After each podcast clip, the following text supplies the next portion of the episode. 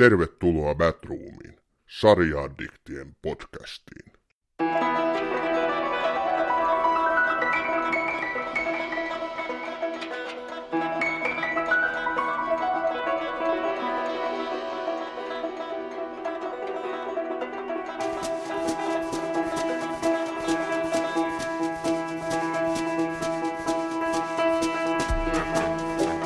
Babylon Berlin on saksalainen laatusarja.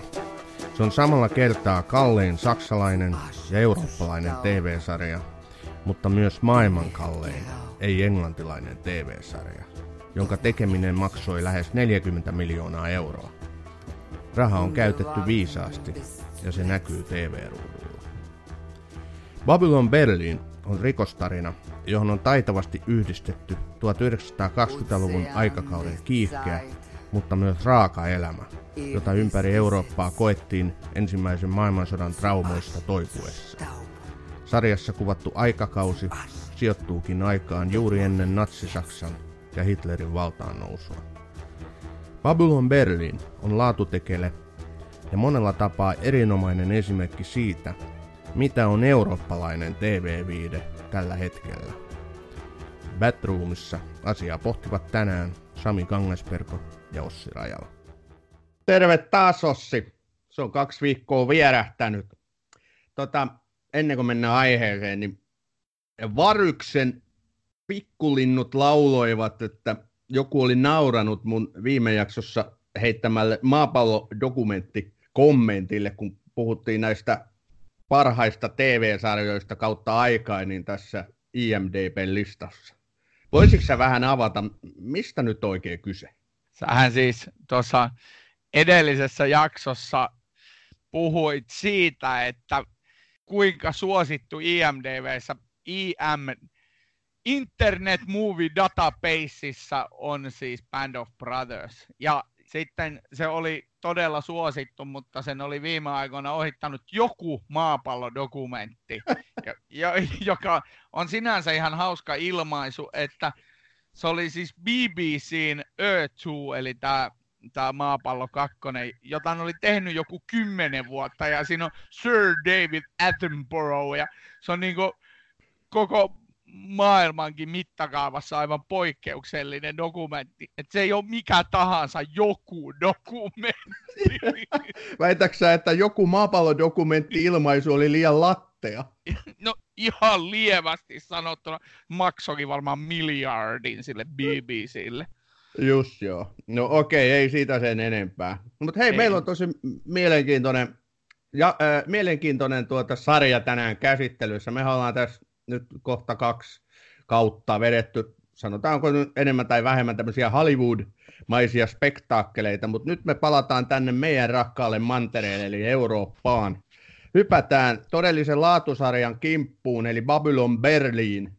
Ja se, mikä tässä on niin kuin mielenkiintoista, mehän sun kanssa vähän alustettiin, että nyt tänään me puhutaan Babylon Berliinin ohella myös muista eurooppalaisista sarjoista tai eurooppalaisista sarjoista yleensä, että unohdetaanpa nyt se Amerikka vähäksi aikaa. Kyllä, ja, ja tässä on niin mielenkiintoinen yksityiskohta, sähän minuakin, minuakin tästä valistit jo ennen tätä meidän podcastin tekoa, että mehän ollaan tehty eurooppalaisista sarjoista. Joo, kyllä, esimerkiksi Black Mirror ja Crown mie, äh, voidaan ajatella olevan eurooppalaisia sarjoja, mutta sitten ne on kyllä niin vahvasti Hollywoodia, siis semmoista englanninkiel, angloamerikkalaisen maailman tämmöistä Hollywood-viihdettä myös. Että siis se, se kyseenalaisti minun, minun tota, teemani tässä, tämän eurooppalaiset sarjat, niin se on siinä mielessä ihan oikea kyseenalaistus, että niin kuin mikä, mikä nykyisin on edes Hollywoodia, koska kaikki sarjat on rahoituksellisesti ja tekijätiimien osalta globaaleja. Niin, mä en nyt ihan ymmärrä, ymmärtänyt sun argumenttia siitä, että ei siinä ole sitä kieltä. Eli sä niin kritisoit sitä, että eurooppalaisessa katsantokannassa vaaditaan aina se kieli, sen kyseisen maan kieli, ennen voidaan puhua, käyttää sanaa eurooppalainen, niin mä en kyllä ymmärtänyt sitä ollenkaan. Ja sitten tämä niin Hollywood-mainen, okei, joku The Crown on siinä mielessä Hollywood-mainen, että siinä on pirusti loistoa, siinä on isoja suureleisiä kohtauksia ja hahmoja ja sitten tota, ennen kaikkea käytetty aivan hirvittävä määrä rahaa. Mutta mut onhan siinä kuitenkin sitten taas semmoinen eurooppalainen leima. No vaikea Britannian hovista eurooppalaisuutta saada pois. Pitäisikö tämä nyt sitten muuttaa manne, ma, manner-eurooppalaisia Niin, ja että britit ei kuulu manner-Eurooppaan vai? Okei, okay, no voidaan me nyt tätä jatkaa. No, no, niin, siis kuuluuko britit Eurooppaan Brexit? Mutta hei, mietitään nyt oikeasti. Mä oon itse asiassa sitä miettinyt jo. Että et jos puhutaan niin Hollywood, Hollywoodlaisesta, amerikkalaisesta niin TV-viihteestä kautta elokuvaviihteestä ja verrataan sitä eurooppalaiseen, niin minkälaisia on nämä erot sun mielestä? Mulla on tässä jo aika hyvä lista. Ootko pohtinut? Olen mä, siis tietysti, no nykyisin ei ole enää kielikään sillä tavalla, mutta se oli hyvin pitkään, oli, kieli oli, eli oli englanti, oli tämä peruskieli, sitten rahoitus, ja sitten niissä oli tietynlainen semmoinen amerikkalainen leima, jota sanaa mä en nyt saa päähän, niin mikä se olisi niin oikea kuvaamaan sitä amerikkalaisuutta, mutta onhan niissä niin semmoinen viihteellisyys aina se peruspyrkimys, mikä ei aina, ainakaan täällä Manner-Euroopassa ole se tavoite. No, mun mielestä viihteellisyys on nyt kaiken TV- ja tota, elokuva, muunkin tällaisen niin kuin media-alan tarkoituksena. Mikä muu se nyt voi olla, kun viihdyttää jollakin tavalla toisille tai se voi viihdyttäminen voi olla pelottamista, se voi olla suututtamista, se voi olla rakkauden osoitusta, mitä vaan, mutta, mutta kyllä mä nyt vähän saan kiinni siitä, mitä sä ajat takaa. Mä oon niin ajatellut näiden eroa sillä. Mä en, siis sanotaan nyt tässä vaiheessa, mä, mä inhoan semmoista tekotaiteellisuuden näkökulmaa, että ikään kuin eurooppalainen on se ainoa oikea tapa tehdä elokuvia, että ne Hollywoodlaiset on nyt semmoisia, amerikkalaiset on nyt sitä massaviihdettä, bla bla. Mä inhoan sellaista keskustelua ja e, siinä ei ole niin mitään sellaista pointtia. Mutta tota, jos ajatellaan niin Hollywood, Hollywoodlaista tapaa, niin siinähän on nyt monesti tämä sankariideologia. Sitten taas eurooppalaiset monesti on tämmöistä pragmaattisempia – Hollywoodlais... sanaa pragmaattinen. No pragmaattinen on, no sitä on vaikea selittää, se on niin kuin ikään kuin käytännönläheistä. Se on, mm, näin kyllä. kai voidaan sanoa.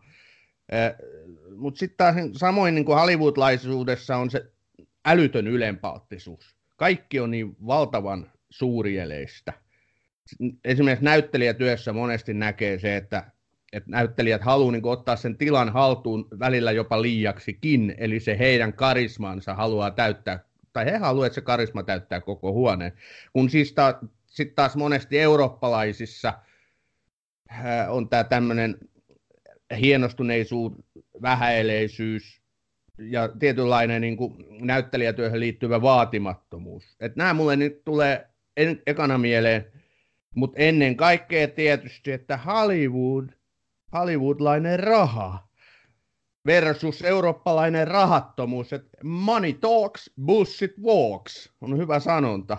Se on tota, mä tartun tuohon, tuohon tuota sankarimyyttiin ja siihen, siis varsinkin tietysti sarjoissa sitä ei niinkään vahvasti. On tietty joitakin sarjoja, voi sanoa, että joku, no e-, eurooppalaisista sarjoista joku sun maailman parhaaksi näyttelijäksi julistama Benedict Cumberbatch leimautuu esimerkiksi Sherlockissa todella vahvasti. Aa, siihen. kiva kun mainitsit hänen kauniin nimensä. Joka tapauksessa. Äh, mutta siis kieltämättä Hollywoodissa, varsinkin elokuvan puolella, on tämä sankari-ideologia sekä, sekä siis päähenkilön osalta, eli siellä, siellä on hyvä olla Clooney tai Brad Pitt tai yleisesti joku tunnettu Leonardo DiCaprio pääosassa, joka esittää selkeää sankaria. Ja nämä roolitukset tukee sitten tätä sankarihahmoa. Et se kai on semmoinen Hollywood-perusajatus, mutta koska nämä sarjat on paljon pidempiä ja nämä tarinat on monisyisempiä, niin se ei useinkaan näihin, näihin sarjoihin päde. Se hollywoodlainen leima tässä tapauksessa ko? Niin, niin se, siis on joitakin sarjoja, joissa joissa ne sarjat henkilöityy johonkin roolihahmoon. Sopranosia olisi tosi vaikea ajatella niin ilman Gandolfinia. Ja, mm. ja siis yleensä sitä roolihahmoa, mitä hän esitti, Toni Sopranosia, se koko sarja ei olisi mitään. Mutta, Joo. mutta tota, mun mielestä niin se raha on, se on se merkittävä asia, mutta mut se on jännä, minkälaiseksi tämä viihdeteollisuus yleensä tulee muokkautumaan nyt tulevaisuudessa, koska nyt on ihan selkeästi nähtävissä, että tekijät ja, ja rahakin on globaalia. Että joka Nimenomaan. Ja siis tekniikka, kun on kehittynyt sellaisiin mittasuhteisiin, että sitä rahaa ei tarvitse enää polttaa samalla tapaa. Eli CGI-tekniikat ja muuthan on tuonut, digitalisaatio tuonut sen, että pienemmälläkin rahalla saa jo näyttävämpää. Se tietysti tuo sitten varjopuolena sen, että, että sit se kärsii se juoni siitä, että ei ole enää merkitystä, kun halutaan tehdä niin valtavan spektaakkelimaisia niin kuin toi juonen teitä tai siis näitä lavasteita. Et se se niin kuin kärsii siinä sitten. Mutta mun tuli nyt tässä mieleen, kun me puhutaan sanasta eurooppalainen TV-sarjatuotanto, niin eihän eurooppalainenkaan ole mikään yhteneväinen, vaan Euroopan eri maissa tehdään erilaisia elokuvia. Et ei voida sanoa, että saksalainen on samanlainen kuin englantilainen, tai että ranskalainen ja italialainen on samanlaisia, ei missään nimessä – mutta sitten taas tämmöinen tietynlainen stereotyyppinen ajattelu siitä, että millaisia on esimerkiksi, kun ennen oli niin eurooppalainen TV ikään kuin stereotypioiden vanki, eli ennen sanasta italialainen sarja, niin tuli heti mieleen mafiatarina. Tai että saksalaisesta TV-sarjasta tuli mieleen poliisisarja. Ja sitten taas nykyään, kun puhutaan pohjoismaisista sarjoista, niin tulee nykyään aika vahvasti mieleen se Nordic Noir, Eli tämä tämmöinen tummansävyinen rikostarina. Mutta tämähän on muuttunut tosi monipuoliseksi tämä eurooppalainen tapa tehdä elokuvia ja sarjoja nykyään. Tämä oli yksi syy, miksi mä halusin puhua tästä, koska meillä itselläkin muun muassa on todella vahvat stereotypiat siitä, minkä, millaisia jonkun maan, mm-hmm. jonkun maan sarjat ovat.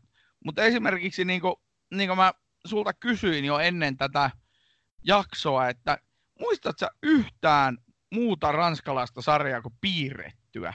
Mulla ei tule mitään. Siis, ra, siis mä oon ranskalaisia elokuvia kyllä nähnyt ja näin, mutta siis mä en tiedä yhtään ensimmäistäkään niin tälle ilman googlettamista ranskalaista sarjaa, joka tulisi näin mieleen. No googletitko? Mitä löytyy? En, en googlettanut. Mä katsoin IMDBn listoja. Se nyt ei ole todellakaan mikään autuas kaiken kertova, mutta siis 280 sarjan joukosta ei löytynyt yhtään ranskalaista. Et tota, mä en myöskään osaa sanoa ranskaa. Et antakaa anteeksi kuuntelijat, jotka dikkaatte ranskalaisia sarjoja, ja me olemme Ossin kanssa nyt erittäin sivistymättömiä. Tähän, tä, tässä kohtaa kyllä, koska mä mietin, mietin todella paljon sitä, siis pohjoiseurooppalaisia, ruotsalaisia, norjalaisiakin sarjoja tulee mieleen, tanskalaisia tietysti, sitten, sitten tota, no, saksalaisia niin iso määrä, ettei sitä edes kaikkia varmaan muista. Italialaisia tulee mieleen, espanjalaisia, mutta en mä, ranskalaisia ei tullut. Mut joo, mitäs näistä nyt sitten tulee mieleen? Mä tein vähän listaa. Et jos lähdetään tästä meidän lähipiiristä, Ruotsista, Norjasta, Tanskasta, niin Ruotsista nyt tulee tietysti Silta, mikä on siis yhteistuotanto Tanskan kanssa. Aivan huikea, se aloitti tämä Nordic Noir genren, mikä on nyt levinnyt Suomeenkin. Nähdään sorjosia, karppeja, loistavia sarjoja. Sitten tota, Tanska, Vallan linnake. Mm. Aivan loistava poliittinen jännitystraama. Eli tota, mistä esimerkiksi niin House of Cards on sille sarjalle paljon velkaa. Et, et sanotaanko Vallan linnake oli mulle todellinen jätti yllätys, kuinka hyvä se oli, ja sen jälkeen mä oon nauttinut niin kuin enemmänkin tanskalaisista sarjoista. Se on, se on aika jännä, että tota, itselläkin tuli sitten taas jos mennään Ruotsiin, niin itselläkin tuli ensimmäisenä mieleen just Wallanderit, Begit, nämä Beck, sitten tota, näitä eh, dekkarisarjoja. Mutta sitten mä nostan kyllä Soulseedanin, joka on aivan, aivan käsittämättömän hyvä. Se on niinku, järjettömässä neroudessaan niin todella, todella oivaltavaa huumoria ja semmoista just tippuu tämmöiselle pohjoismaalaiseen ajatteluun. Kolahtaa sun huumoritajuun. Kyllä, vahvasti. Joo, siis ruotsalaisissa sarjoissahan on se hyvä puoli, no ei Sulsiidanissa, mutta jos puhutaan näistä rikossarjoista, niin siellä on takana se erittäin vahva kirja. Eli se tota, kirjallinen lähde toimii, on tota Stig, Stig Larsson. La, Larsson, Stig Larssonia ja, ja tota Henning Mankkelia, jotka näitä tekee, ja sitten niistä on helppo tehdä sarjat ja leffot. Et, sillan, silla, Siltasarjan niin kuin taustaa mä en muista, että oliko siinä kirja myöskin niin kuin lähdeteoksena, mutta että aika paljon näitä on, niin kuin tuli katsottua. Mutta toinen valtava, jos jatketaan niin kuin matkaa nyt tuonne Keski-Euroopan puolelle ja sinne, mikä sun mielestä ei kuulu Manner-Eurooppaan, no ei kyllä kuulukaan, eli, eli Englantiin, niin sitten tota, alkaa tullakin sarjoja oikein kunnolla. Niin mehän ollaan, mehän ollaan täällä Suomessa eri syistä, eri syistä kyllä tämän angloamerikkalaisen viitteen ihan turmelimia ja englantilaiset on siinä mielessä, mulle putoaa aivan valtavasti niin kuin englantilainen huumori on aina ihan siis ihan pienestä pojasta saakka. Ja Benny Hill Show vai? No muun muassa. Mutta, mutta tota... Täytyisi muuten katsoa niitä joskus uudestaan. Ei niitä nykyisin saa näyttää. Nykyään, niin ei saa näyttää sen. Voisi olla kyllä aika tiukkaa palautetta sen jälkeen. Joo, se on kyllä, se on ihan puhtaasti, siellä on semmoisia puhtaasti sovinistisia vitsejä, mutta, mutta siis tota...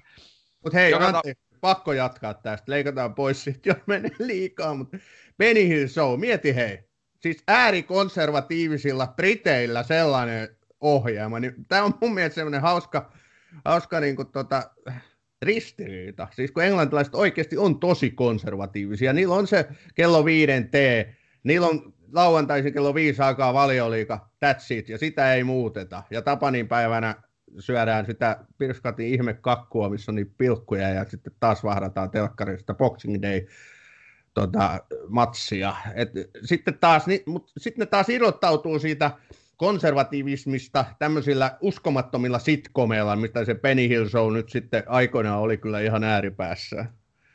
Joo, Et, ja onhan siellä siis, nämä nauraa niin kuin, nauraa kirkolle ja se siis se... Joo, se rikko kaikki mahdolliset nämä tämmöiset rajat.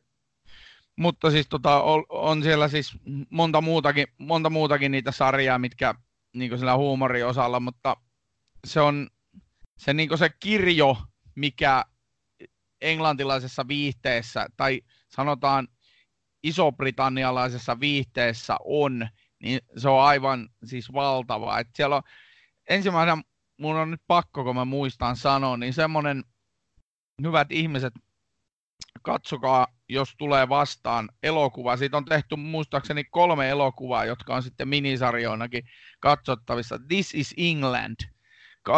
86, 90 94 on ne vuodet. Ne on kuvattu kyllä 2000-luvulla, mutta siis ne on ne vuodet, mitä ne kuvastaa. Ne on yllättä jokainen vuosi on jalkapallon maailmanmestaruuskisoja aikaa. Se kuvaa alemman keskiluokan elämää aivan siis, siis mä en usko, siis se ei ole todellisuuspohjainen, mutta se on siis niin semmoista aitoa ja semmoista mukaansa tempaavaa, että sitä on todella helppo katsoa ja tosi niin kuin, ne kannattaa katsoa putkeen kaikki This is Englandit, jos vastaan tulee.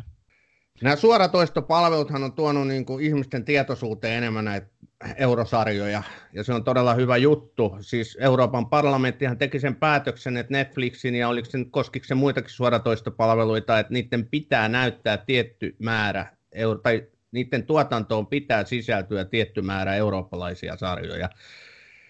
Sitä voidaan tarkastella kahdesta näkökulmasta, että se rajoittaa ikään kuin jotakin tämmöistä vapautta, mutta sitten taas se suojelee myöskin sit taas tätä Eurooppa-viihdettä siltä, että kaikki ei nyt sitten mene tämän Hollywoodin jyräämäksi. Että kyllä mä arvostan sitä. Sieltä siis löytyy esimerkiksi Netflixistä löytyy ihan semmoisia harvinaisiakin pläjäyksiä, esimerkiksi jotain sekkiläistä, puolalaista sarjaa, unkarilaista sarjaa, todella laadukkaita. että kun niiden kimppuun vaan hyppää rohkeasti, niin se, se yleensä toimii, ei, ei petä. Ja sitten sieltä löytyy myöskin suomalaisia tietysti nykyään. Ja se sitten taas vaurastuttaa tekijöitä ja sitten taas tietysti kun talous sanelee, niin sitten pystytään jatkossa tuottamaan enemmän ja laadukkaampia. Et se toimii niin kuin sillä tavalla hyvänä efektinä. Tota, pitäisikö tästä kuule Sami meidän tehdä tästä sillasta ihan omaa jaksonsa, koska siis tähän on, silta oli Suomen katsotuin sarja Netflix-palvelussa 2017. Sitten täällä on näitä internetin ihmemaassa näitä katsojalukuja, mitkä tällä sillalla on, niin tämähän on, tämähän on ihan huikeeta. Kyllä me voidaan luvata se kuuntelijoille, että silta tulee olemaan yksi niistä jaks, tai tota, niin, jaksoista, mitä ehkä jo ensi syksynä tehdään.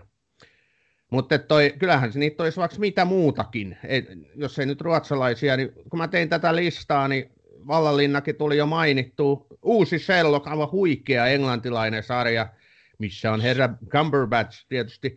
Sitten tuota, Tudors. Se oli yksi mun lempisarjoja ja siis kertoo Henrik kahdeksannen valtakaudesta. Se sai mut innostua nimenomaan hahmosta nimeltä Henrik kahdeksas ja voi veli, että se oli ihan uskomaton tyyppi sen, ja ne seitsemän vaimoa. Loistavia näyttelijöitä siinäkin.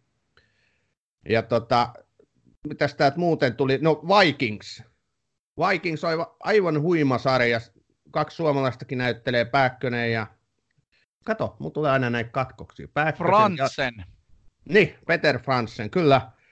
Näyttelevät tässä ja sekin kyllä tulee olemaan näitä jaksoja tai sarjoja, mitä varmasti otetaan käsittelyyn jossain, huippusuosittu. No Komorra, Italia, mafia, no siinä kohtaa tämä stereotypia toimii, mutta siis se toimii siinäkin. Komora loistavasti, että se on näissä autenttisissa olosuhteissa Napolissa kuvattu, ja siinä puhutaan Italiaa, ja italialaiset näyttelijät, niin niissä on jotain hirvittävän semmoista, ää, miten nyt sanoit, miellyttävää, sellaista, että, että se karisma on niin sellaista pelkistettyä. Se näyttelijätyö on todella pelkistettyä. Mutta ai että niistä nauttii niistä no, Komorossakin näistä hahmoista.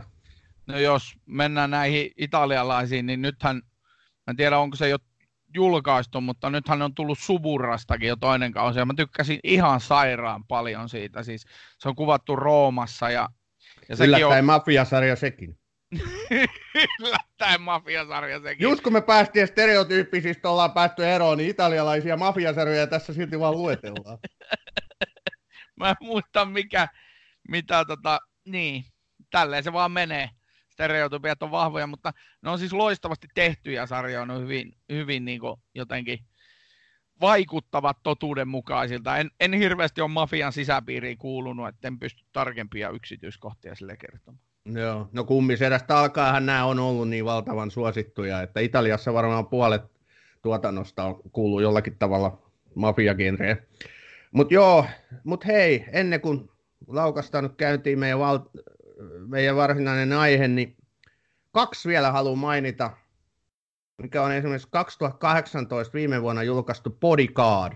Aivan loistava sarja, siis englantilaissarja, jossa tämä siis kuvataan loistavasti tätä terrorismin vastaista poliisitoimintaa. Se on todella jännittävä, se on hirvittävän aidon oloinen. Siinä tulee kaikki nämä kohtaukset tosi iholle. Et, ja sehän on saanut myös tosi paljon niin kuin, kunniaa ja gloriaa. Et, ja pääosissa on Rob Stark.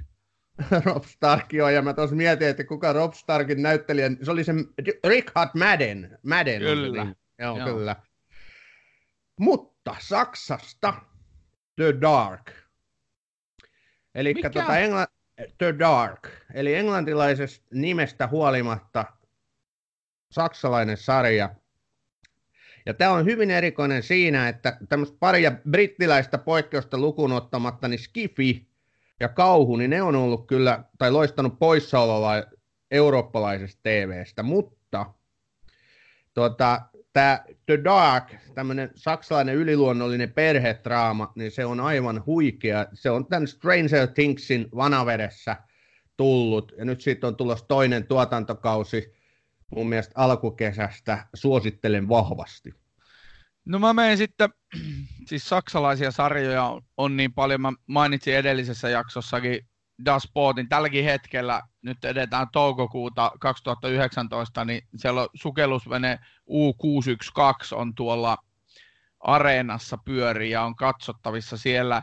Siis saksalaisia sarjoja voitaisiin lähteä kahden keikasta, vanhaa kettua, mitä näitä perinteisiä dekkarisarjoja. Sitten esis Filpasiiren, Marienhof oli Ysärillä, mitä mä kattelin silloin aikana salattujen elämien vanavedessä. Mutta sitten tota, yksi sarja, mistä mä haluan tehdä jakson, kun mä löydän semmoisen jonkun Espanjaa osaavan ja samaa sarjaa fanittavan, eli sop, Sopranos. Joo, ei Sopranos, vaan Serranos tietysti.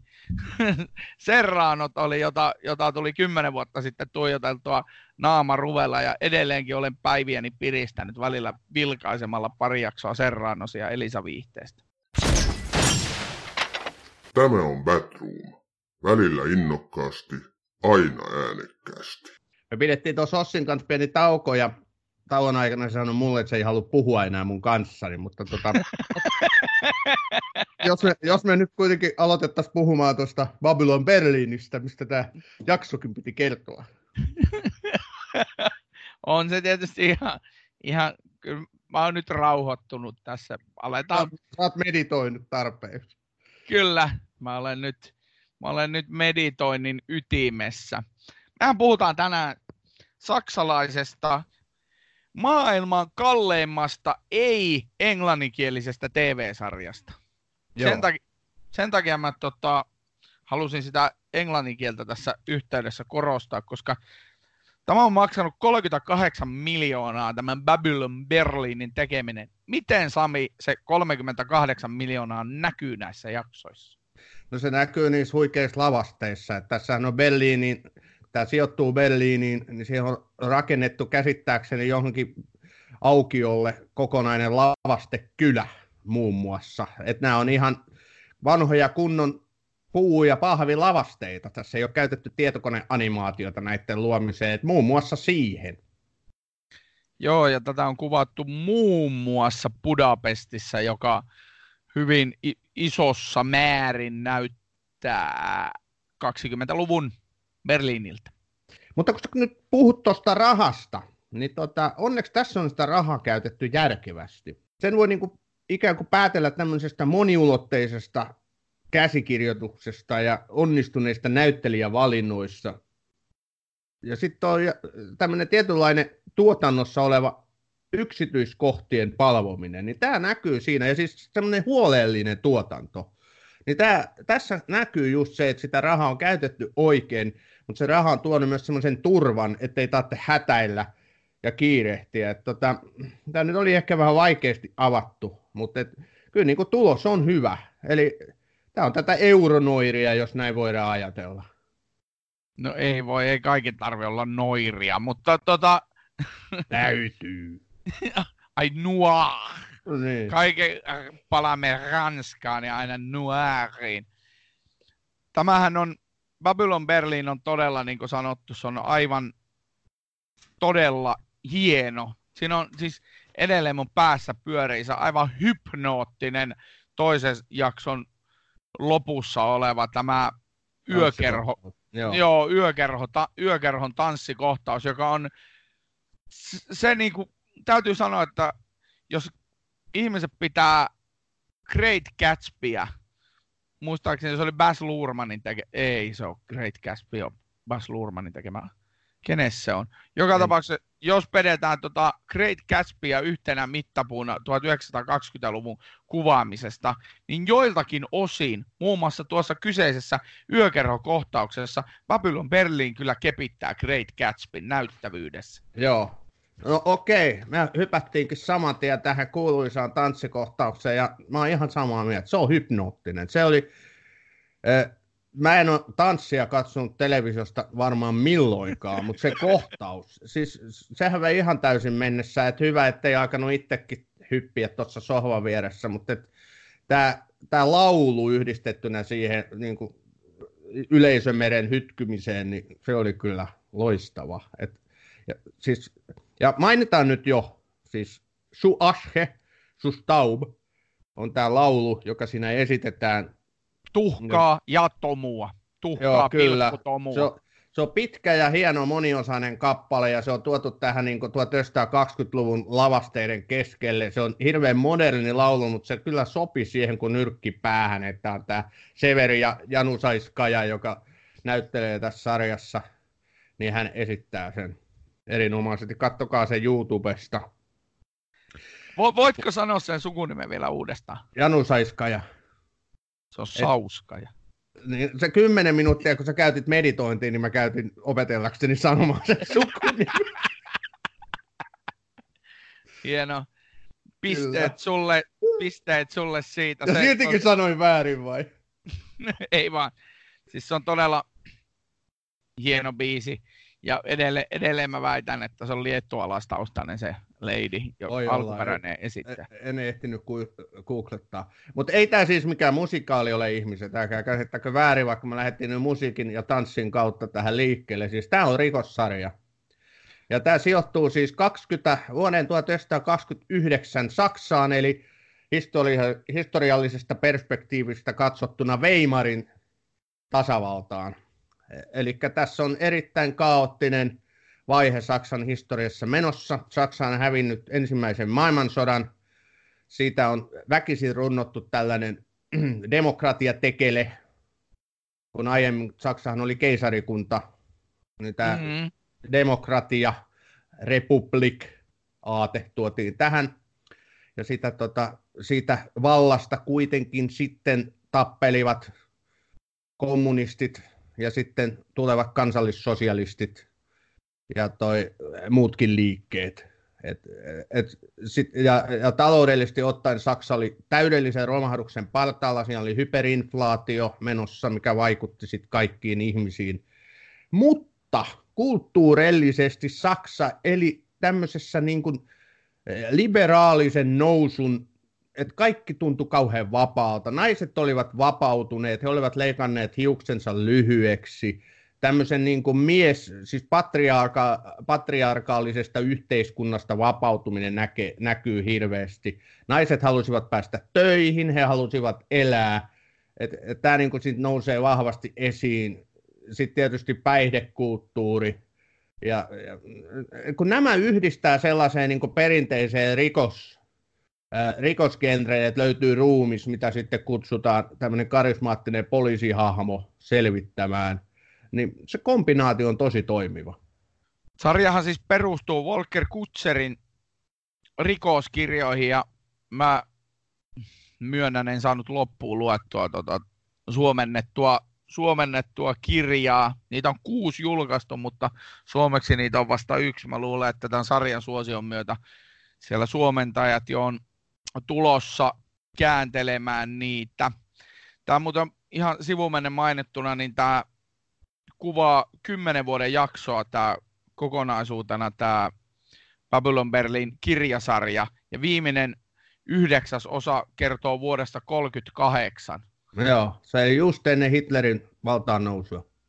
Hitler ei kun va- eipä, Hitlerhän nousi valtaan mm. jo paljon aiemmin kyllä, mutta siis just ennen toisen maailmansodan Kyllä. Alku, laukausta. Mutta mut se, mikä, minkä tuo sarja palautti mulle mieleen, että tosi, todella, no Saksassa se oli Weimarin, Weimarin tasavalta, joka on siis jakso, muistaakseni 1919-33,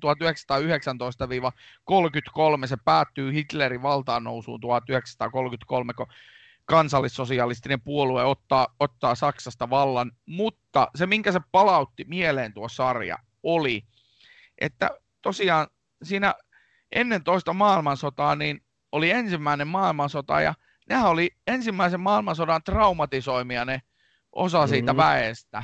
Kyllä. Kuten, mm, kuten, kuten sankarimme. Tässä. Sankarimme Gareon Rat, eli poliisi Kölnistä, joka saapuu Berliiniin. Ja hänellähän on vahva sotatrauma taustalla, ja sitä tietysti tässä sarjan aikana nostetaan esille.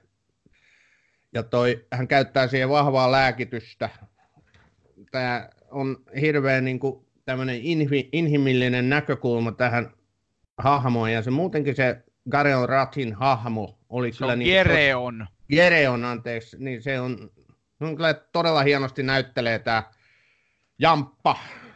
Kuka hän nyt oli? Vitsi nämä mun muistiinpanot on kyllä tällä kertaa aika laadukkaat. Tota, joka, Mutta... joka toinen nimi. Siis Walker Bruce. Kyllä. Hän näyttelee Gereon Raatia. Siinähän on, siis sarjassa on viittauksia moneen asiaan, eli esim. muun muassa tämä toinen päähenkilö, Ladyhän on siis Flabber Girl. Tiedätkö, mikä on niin flapperi? Onko se jonkinlainen niin escort, eli tämmöinen niin seuralainen vai? No itse asiassa se on niin ihan 20-luvulla tullut englanninkielisessä maissa, eli se on se tyttö, jonka sä näet esimerkiksi Great Gatsbyssä ja tässä, tässä Babylon Berliinissä siellä yökerrossa, eli se on niin englanninkielisessä maissa 20-luvulla käyttöön otettu niin tämmöinen ilmaisu, jossa niin uuden sukupolven nuoret naiset pukeutu lyhyisiin hameisiin, no, leikkasi niin, hiukset niin. lyhyeksi, kuunteli niin modernia, silloin modernia jatsmusaa ja rikko niin sovinnaiseksi pidetyn käytöksen normeja, jota, jota, joka siis tulee tässäkin sarjassa hyvin esille. Niin, se oli just se, mitä mä siinä puhuin. Että tota, ja sitten tämä Charlotte Ritter, joka on tässä sitten se kyseinen naishahmo, mitä tota Ossi äsken kuvasi niin hyvin. Häntä näyttelee tämä Lisa Fries, on huima näyttelijäsuoritus. Et, niin kuin sanotaanko on täydellinen risteymä tälle Audrey Tautun Ameliille tai jollekin Caroline Proustin Engran Squirkille. Tämmöinen kova, määrätietoinen, hyvä, oikeudenmukainen ja kykenee tekemään mitä tarvitaan, mutta toi on itsenäinen ja tavoitteellinen. Hän, menee, hän tekee sitä, mitä hän haluaa tehdä. Et se, se, miten niin tämän naishahmon tätä perheolosuhteita, se missä hän on kasvanut, mitä hän on joutunut kokeen, siinä on pienessä asunnossa useita niin kuin sisaruksia, on sairas äiti, niin se on niin kuin todella hieno, hieno niin kuin sit asetelma sille, että hän pääsee tämän poliisin apuriksi ihan oma-aloitteisuuttaan. Että se... se on hahmona todella hieno ja mä, mä näkisin myös, että hänessä on tämmöistä modernin 2000-luvun Marlene Dietrichia, joka, joka on niin tarvittaessa viettelevä, mutta sitten järkevä ja ei, ei häpeä eikä pelkää päihteiden käyttöä ja on, niin kuin, on niin tämmöinen vapaa ja rohkea. Nimenomaan. Ja tämä rikostutkintahan sitten etenee ja se tuo esiin johtolankoja, joka johtaa yhä korkeammalle tässä järjestelmässä, tässä berliiniläisessä ja myöskin niin kuin ihan valtakunnan tason järjestelmässä. Eli tässä on tämmöinen porno teollinen niin näkökulma, tai siis tämä skandaalimainen, skandaalinen suhtautuminen pornoteollisuuteen näkyy. Et tota, ja sitten tämä alkaa vaikuttaa tämän poliisin ja toi hänen lähipiirinsä elämään ja siinä on tosi hyvin kuvattu se, että kun tämä Rat, niin hänen tämä lojaliteetti ja kunniakysymys joutuu koetukselle, kun hän huomaa, että niin kuin hänen lähipiirissäänkin on sellaisia henkilöitä, jotka ei mene yksin hänen niin kuin tämän ideologian kanssa. Sitten hän joutuu myöskin miettimään paljon sitä, että kuka tässä porukassa on ystävä ja kuka vihollinen. Se on todella, todella hienosti tehty. Lisäksi tässä on niin kuin jos haluaa historialliselta kantilta katsoa tätä asiaa, niin tässä on hienosti viittauksia sen ajan historiaan tosiaan siihen, että Trotski pyöri siihen aikaan Istanbulissa, Turkissa, paossa Stalinia, johon sarjassa viitataan parikin otteeseen. Hit, Hitler siinä koko sarjassa mainitaan kerran siellä uimara, i, uimarannalla, mutta sitten tässä niin tämä tutkintahan niin kuin siinä selvitetään siis Konrad Adenauerin, Adenauerin tota, kiristystä ja mistä Adenauer oli sitten toisen maailmansodan jälkeen hyvinkin tuttu. Joo, kyllä. Nimenomaan. Tässä niin se poliittisuus tulee esiin. Se on niin todella hyvä tämmöinen lisämauste tälle sarjalle, että tämä kompo toimii just, että jos taisi rikos sen selvittämistä, niin ei se toimisi. Mutta siinä on tämä poliittinen ote, ja sitten just se, että millaisessa yhteiskunnassa saksalaiset joutu 20-luvun lopulla, 30-luvun alussa elämään, niin siis tämä kompo toimii tosi loistavasti. Et nämä poliittiset ääriryhmät, eli kommunistit ja natsit, ne alkoi toimia yhä näkyvämmin tätä hyvin niin kuin, tota, löyhää demokratiaa uhka, uhaten, uhmaten. Ja, tota, mutta sitten taas toisaalta tämä rohkea ja kokeileva taideelämä kukoisti. Niin kuin sanottu, niin huumeet ja päihteet niin yleistyi kovaa vauhtia. Niin siis tuossahan, siinä sarjassahan viitataan, kun se käy koko ajan hakemassa sieltä apteekista sitä lääkettä, joka on ilmeisesti joku kokaini tai pirijohdannainen, millä sen niin rauhoittelee näitä opia tärinätiloja. Tai, tai vai oliko se hero opiaattijohdannainen. Joka tapauksessa, kun se käy sieltä apteekista hakemassa, niin sinähän tulee hyvin esille se, että 1900-luvun alussa lääketiede kehittyi koko ajan kovaa vauhtia. Ja Saksassa, Saksassakin mentiin, niin kuin koko Euroopassa ja maailmassa mentiin eteenpäin, että näiden erilaisten aineiden jalostukset, niin oltiin opittu jo ainakin jollakin tasolla. Kyllä. Mutta niitä, niitä sivuvaikutuksia ei ehkä oltu vielä, vielä tutkittu ihan samalla tasolla kuin nykyään. Joo, kyllä.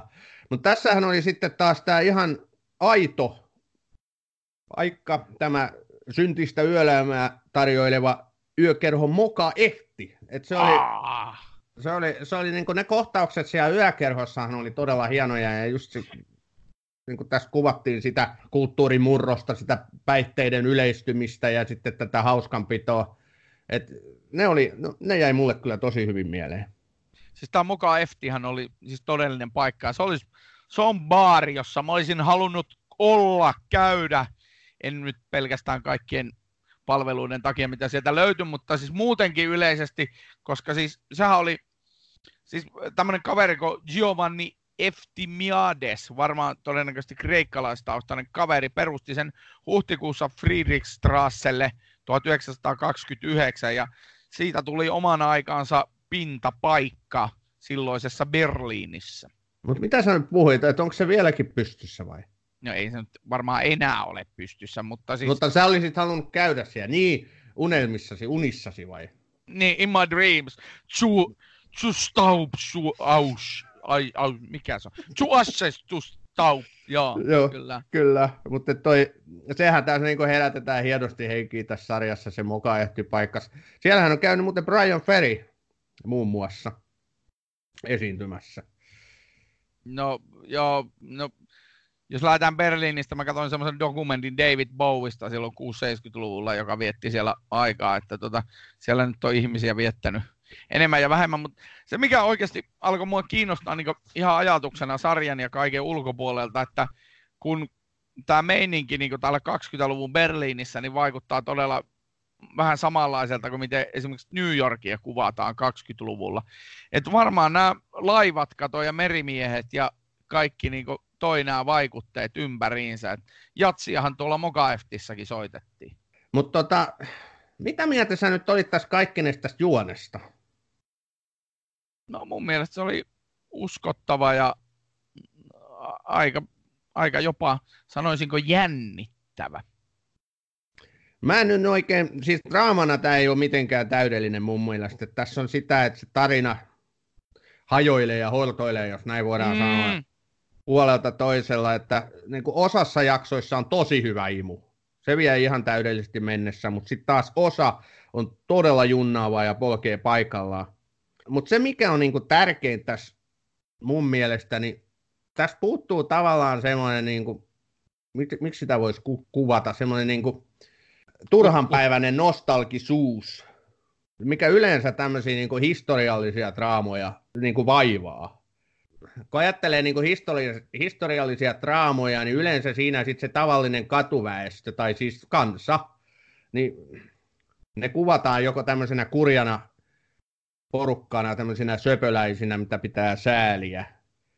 Ja sitten keräävät muotatuntoa. Mutta tässä niin se tavallinen kansa on pääosissa. Että okei, tässä on rikossarja ja tässä on poliisia ja kaikkea, mutta sitten tavallinen kansa on myöskin tässä hienosti pääosissa. Et se tekee tässä mun mielestä erilaisen. Ja se myöskin niin kuin vangitsee. Ja sen takia sitä halusi katsoa. Tätä on kaksi kautta tehty ja kolmas, kolmas kausi on tulossa. Joo, kolmas kausi on tulossa. Mutta mikä sun mielestä sitten tässä niinku teki sellaisen katsomisen arvoisen ja että me voidaan pitää tätä niinku ihan laatu, siis tämmöisenä merkkipaaluna.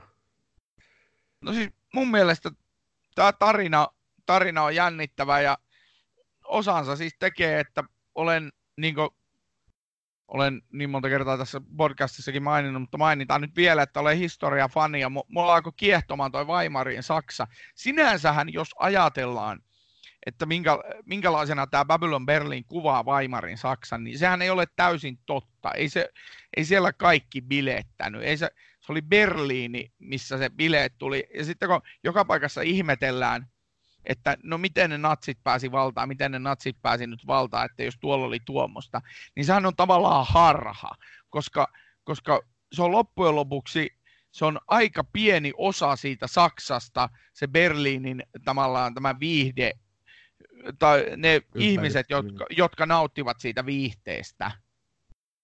No eihän tämä nyt missään nimessä mitään pilettämistä oli. Siinähän oli valtavan traagisia kohtauksia, kun poliisijoukot iskee näiden kommunistiepäytyjen kimppuun ja sitten ampuu kovilla ympäriinsä ja tavallista ihmistä kaatuu. Et se oli mun mielestä tosi aitoa, koska niin on aidosti tapahtunut Saksassa. Kyllä. Et, et se Joo, oli just, tässä kaikessa Weimarin tasavallan lyhyessä aikakaudessa oli se, että se oli niin sijoittu kahden ison historiallisen tällaisen ajanjakson väliin. Eli se oli Saksan keisarikunta, jolla oli tuhatvuotinen historia, näin voidaan kai sanoa, ja sitten oli taas tämä Natsi-Saksa, joka siitä sitten Weimarin tasavallan raunioista nousi, ja se näkyy tässä. Saksalaiset olivat traumatisoituneita monella tapaa sen sodan, ensimmäisen maailmansodan takia, mutta myöskin sen takia, että heitä oikeasti siinä rauhanneuvotteluissa vietiin kaikki. Heitä vietiin muun muassa se Ruurin teollisuusalue, missä oli siis Saksan, tai on edelleenkin käsittääkseni, suurimmat luonnonvarat. Teollisuuskeskittymä, mm. kaivokset, kaikki, niin olisi se niin, että hollantilaiset ja belgialaiset vei sen Ruurin alueen, kun Saksa ei pystynyt maksamaan ensimmäisen maailmansodan rauhan sopimuksessa tehtyjä sotakorvauksia. Niin ne napsautti sitten heitä alueen pois. Niin tota, nämä tekijät johti siihen, että saksalaiset niin kuin katkeroitu. Ja se edesautti Hitlerin valtaan nousun, koska Hitler ja natsit sanoivat, että me parannetaan tämän We will make German great again. ja, ja, et, no tavallaan... niin, olipa, olipa hieno analogia tässä. Enpä nyt jatka tuosta sen enempää. Että älä niin, jos, sä oot, jos sä oot historiafriikki, niin onko sä samaa mieltä? Onko tässä niinku nähtävissä tässä sarjassakin sit näitä elementtejä just? No onhan, ja just esimerkiksi siinä sarjan alkupuolella tämä veri, verilöyly siellä Vappumarssilla, Vedingissä ja Noikölnissä, siellä mm. Berliinin kaupungin osissa, niin sehän tapahtui. Se oli, kolme, se oli tota 13 000 poliisia, siis yksi, kolme ja kolme nollaa, 13 000 poliisia kommunistien järjestämää marssia estämässä. 33 ihmistä kuoli, 200 loukkaantui. Se oli mm. to- todellinen tapahtuma. Ja sitten kun ajatellaan, yhdistellään näitä paloja, ja sitten kun tosiaan, niin kuin siinä sarjassakin tulee muutamankin kertaan esille, tämä, just tämä saksalaisten niin kuin oikeasti katkeroituminen, eli tämä päähenkilö Gereon Raatin kanssa toimiva poliisi, tämä Bruno Volter, jota esittää Peter Kurs, niin, tota, niin sehän sen tuo sen niin kuin selkeä, sel, paljon selkeämmin esi sen niin kuin katkeroitumisen ja niillä on niitä illanistujaisia, missä erinäisiin asioihin sitten palataan aina. Ja... Joo, ja tämä Kurshan oli ekan maailmansodan veteraani, ja kun siitä oli niin lyhyen aikaa, hänellä oli edelleen asa, ase piippu lämpimänä siellä kaapissa. Mm, Et se, kyllä. Ja kun hän oli poliisi, niin hän joutui kohtaan sitten taas sitä väkivaltaa silmästä silmään, ja eikä se voinut olla vaikuttamatta häneen. Ja kuten kerrottiin, niin tällä Rathilla sitten taas ihan omat sotatraumansa, että nämä kyllä tuli niin hyvin siinä esiin. Ja naisilla sitten taas tämä tavallaan ihan toinen maailma, eli vapautumisen kahleista, tai haluttiin kahleista vapautua, nousta, elää, itsenäistyä. Tässä on niinku niitä elementtejä, jotka toimii yhdessä todella hienosti. Niissä on tavallaan semmoista ristiriitaisuutta, mutta sitten taas ne niinku, se on hirveän niinku vangitsevaa. Monessa asiassa.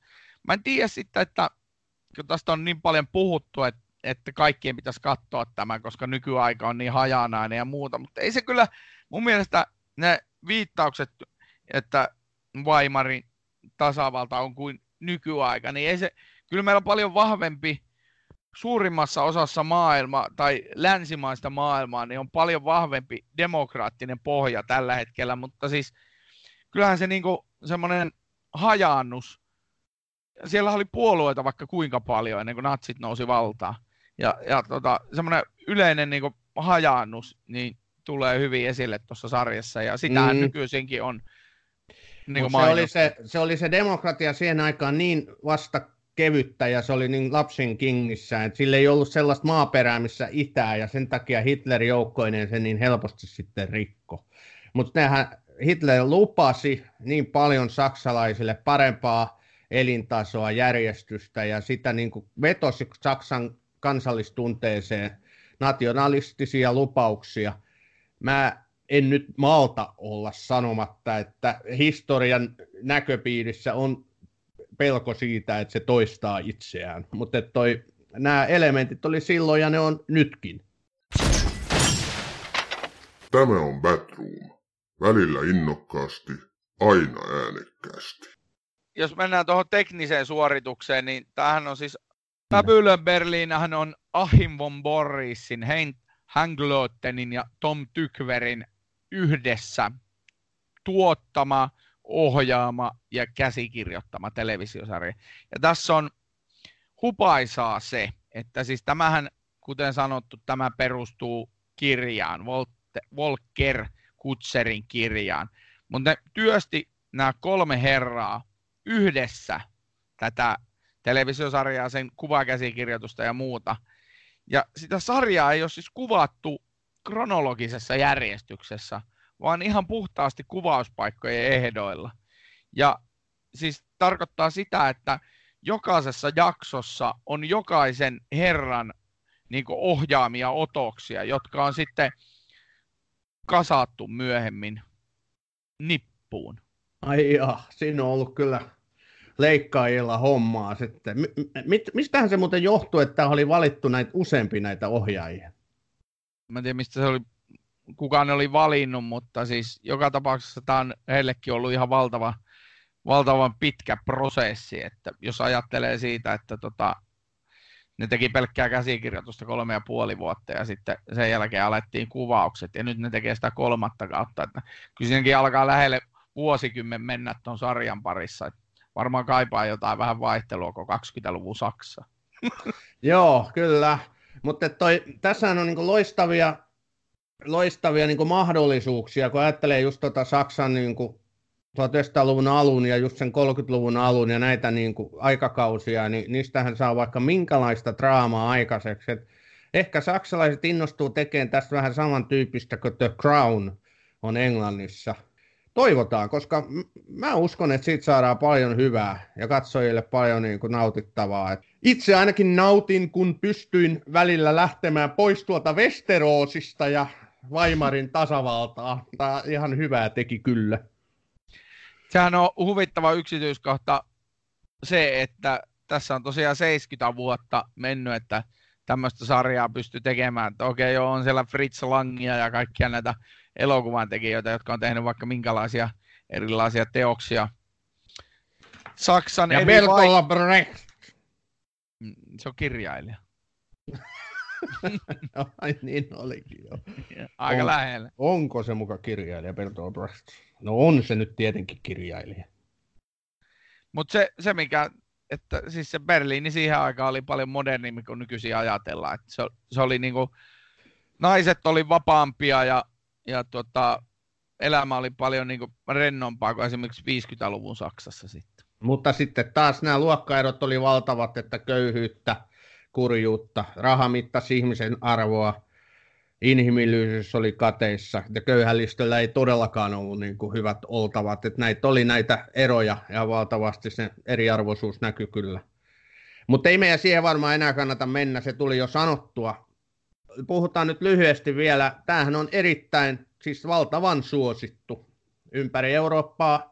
Mä en ole nähnyt mitään Euroopan ulkopuolisia lukuja, mutta Suomessa esimerkiksi niin 300 000 katselukertaa tuossa Yle Areena-palvelussa, mistä tämä Babylon Berlin siis löytyy. Niin kovia lukuja. IMDBssä 8,4.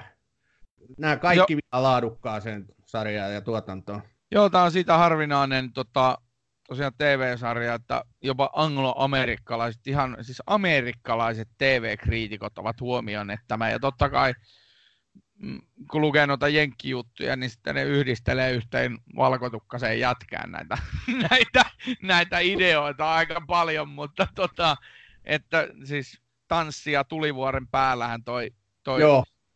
aika on. Nimenomaan. Okei, mutta eiköhän me olla nyt sanottu Babylon Berliinistä ja eurooppalaisesta TV-sarjatuotannosta se, mitä haluttiinkin, vai? Mä luulen. Saanko sanoa koska tässä tuli, mainittiin Great Gatsby, eli Kultahattu-kirja, jonka on kirjoittanut F. Scott Fitzgerald, niin saanko sanoa loppusanoiksi F. Scottin hienon lauseen? No niin. Näytä minulle sankari, ja minä kirjoitan hänelle tragedian.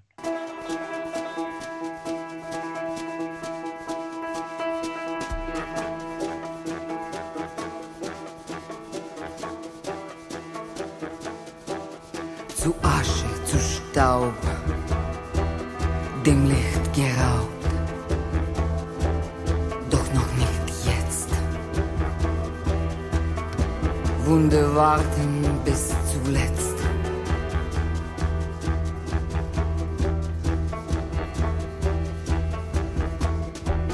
Ozean der Zeit, ewiges Gesetz.